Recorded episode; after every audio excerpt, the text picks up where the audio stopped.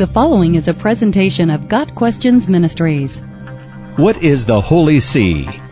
The term Holy See is from the Latin Sancta Sedes, meaning Holy Chair.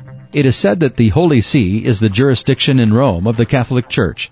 In other words, it is similar to a government, which is not surprising considering that the Vatican is its own country and has its own money and its own laws. However, there is a difference between the Holy See, which dates back to early Christian times, and Vatican City, which came into existence in 1929 with the signing of the Lateran Treaty between the See and the Italian government. The Holy See is an episcopal designation, while Vatican City is primarily a political and diplomatic one. The government of the Holy See includes tribunals, congregations, pontifical councils, and numerous other bureaucratic entities.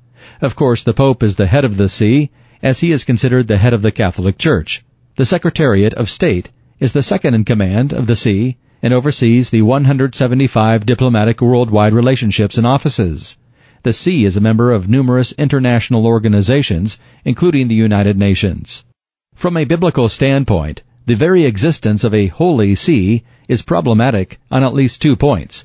First, the concept of a holy chair in which resides the head of the church is unscriptural. The true church is never to consider one man as its head, no matter his title.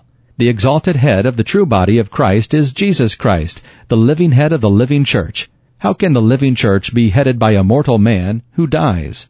Second, the Bible nowhere gives credence to the idea of the church forming its own city-state or its own government. The church as a political or diplomatic kingdom is unknown in Scripture. In fact, Jesus made it clear that his kingdom is not of this world. John 8, verse 23. The Bible never condones or encourages the establishment of earthly kingdoms or diplomatic entities because these things, by their very nature, focus attention on the world, which is passing away. 1 John 2, verse 17. Christians are to be focused on the heavenly kingdom, and our only diplomatic efforts are to be spreading the gospel of Jesus Christ and warning others of the wrath to come. God Questions Ministry seeks to glorify the Lord Jesus Christ by providing biblical answers to today's questions. Online at gotquestions.org.